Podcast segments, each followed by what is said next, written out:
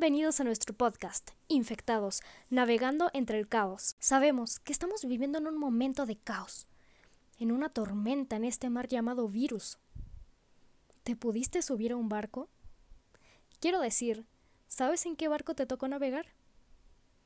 Es un momento de reflexionar en qué forma navegamos.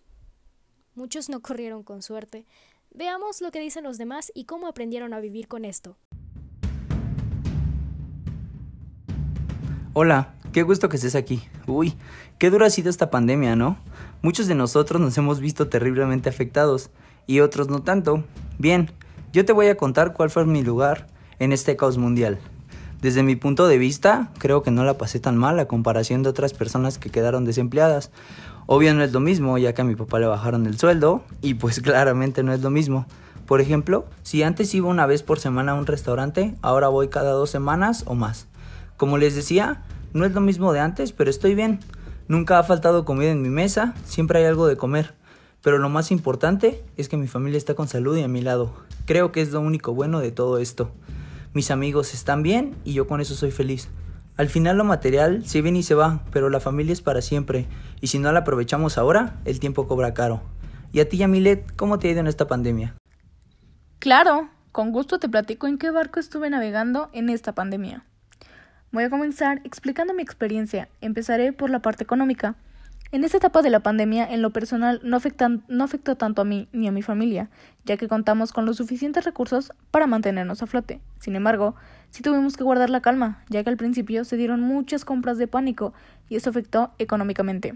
Por otra parte, hablando generalmente, el miedo que generó este virus es inexplicable. Externamos pánico. Por ejemplo, lo vemos cuando se produce una burbuja negativa en la bolsa de valores. La gente ve que los precios caen y tratando de descubrir el por qué, comienzan a amplificar historias que explican el declive. Las historias se difunden y los precios vuelven a caer una y otra vez. Bien, pasando a la parte social, realmente creo que fue la que más nos afectó a todos, ya que siendo México un país muy social, es difícil adaptarnos a esta modalidad de sana distancia. Eso no significa que debemos pasar por alto el enorme desgaste psicológico que supone el distanciamiento social, sobre todo porque la falta de conexión no solo pone en llaga nuestra salud mental, también puede aumentar el riesgo de muerte prematura. Traducido a cifras, se estimula que la sociedad aumenta la probabilidad de fallecer antes de tiempo un 26% y el aislamiento social un 29%. Por el contrario, son muchos los estudios que apuntan que reducen la presión arterial y limpian el torrente sanguíneo de cortisol. Y no olvidemos la peligrosa hormona del estrés. Tener esto en cuenta es fundamental para tratar de minimizar las consecuencias negativas del confinamiento sobre la salud física y mental. Bien, finalizando sí con la parte política, en esta parte la verdad no estoy muy familiarizada. Sin embargo, mi mamá se vio afectada con algunos trámites respecto a su pensión, ya que se produjo un problema y ahora tiene que volver a tramitar algunos papeles. En fin, creo que queda claro que todos nos vimos afectados por igual. Pero bien, no solo se queden con mi experiencia, sería bueno también escuchar a nuestro compañero Ismael. Cuéntanos, Ismael, ¿cómo te fue durante este caos? Gracias, Yamilet. Bueno, como dice Yami, la parte donde más nos pegó esta pandemia fue en la social, ya que muchos estuvieron aislados de la gente, pero otra gente no acataba las indicaciones. De mi parte, puedo decir que sí estuve encerrado la mayor parte de mi tiempo, y solo salía a, por emergencias con lo necesario para no contagiarme. Afortunadamente no me fue tan mal en la parte económica, gracias a que reducimos algunos gastos como ir a gimnasios u otras actividades, y claro, por la forma en que mi padre supo administrar su dinero. Finalmente, en la parte política hubo algunas ayudas al pueblo, como despensas, y a mucha gente le dieron una ayuda llamada Prospera.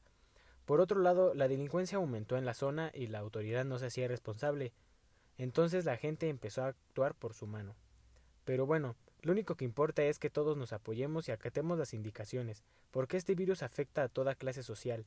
Ahora, cuéntanos, Mont, ¿y a ti en qué barco te tocó navegar? ¿Qué tal? Definitivamente esta etapa de nuestras vidas ha sido muy controversial. Estamos viviendo una pandemia que nadie la esperaba.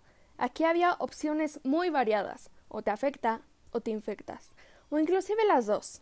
Como mencionaban mis compañeros, esto nos ha afectado desde lo político hasta lo social, algunos más y a otros no tanto. En lo personal, fue un cambio muy drástico en mi vida. Puedo asegurar que no soy la persona que empezó este aislamiento hasta hoy. Hablando económicamente, gracias a Dios no me vi tan afectada, pero también gracias a ella empecé a administrar más mi dinero y comencé a apoyar más el comercio local, ya que creo que nos debemos apoyar como comunidad. Muchas personas sí se vieron muy afectadas por ello, y entre humanos y mexicanos, inclusive emprendedores, hay que apoyarnos. Pero bueno, pasando lo social, extrañé y extraño mucho a mis amigos. Perdí a uno que otro que se decía ser mi amigo, pero como mencioné, no soy la misma persona que inició esta cuarentena. Me sentí feliz ya que me conocí más y conviví más con mi familia. Tenerlo a ellos para mí es tenerlo todo. Políticamente. Pues qué te digo. Creo que no hay mucho que decir. La manera en la que actúan las personas que están al frente de nuestro país, a mi parecer, pues no es muy responsable. Sin la sana distancia, sin confinamiento, sin el uso de cubrebocas, etcétera, etcétera. Sin embargo, a pesar de todo esto, yo agradezco infinitamente el estar con salud y que las personas que más amo están bien. ¿Y a ti, Yas? ¿Qué tal te fue? En mi experiencia económicamente no me afectó problemas de necesidades básicas estuvieron y aún están bajo control. Emocionalmente, tengo que admitir que esto me dio un golpe muy fuerte. Caí en una etapa de depresión en donde definitivamente no quería hacer absolutamente nada. Al paso de los meses pude recuperarme de esa crisis y estoy bien. Pienso que esto tuvo mucho que ver por el distanciamiento social, ya que soy una persona que constantemente está en muchas actividades y conviviendo con mucha gente.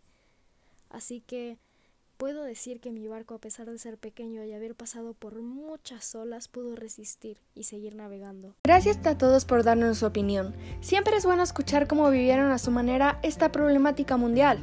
Nos queda claro que a todos nos afectó de diferente manera y que de ahora en adelante empezaremos a ser mejores personas, valorar más lo que tenemos a nuestro alrededor y principalmente cuidar nuestra salud tanto mental y emocional como físicamente y tomar conciencia de ello. ¿Y a ti en qué barco te tocó navegar en esta pandemia? Gracias por escucharnos.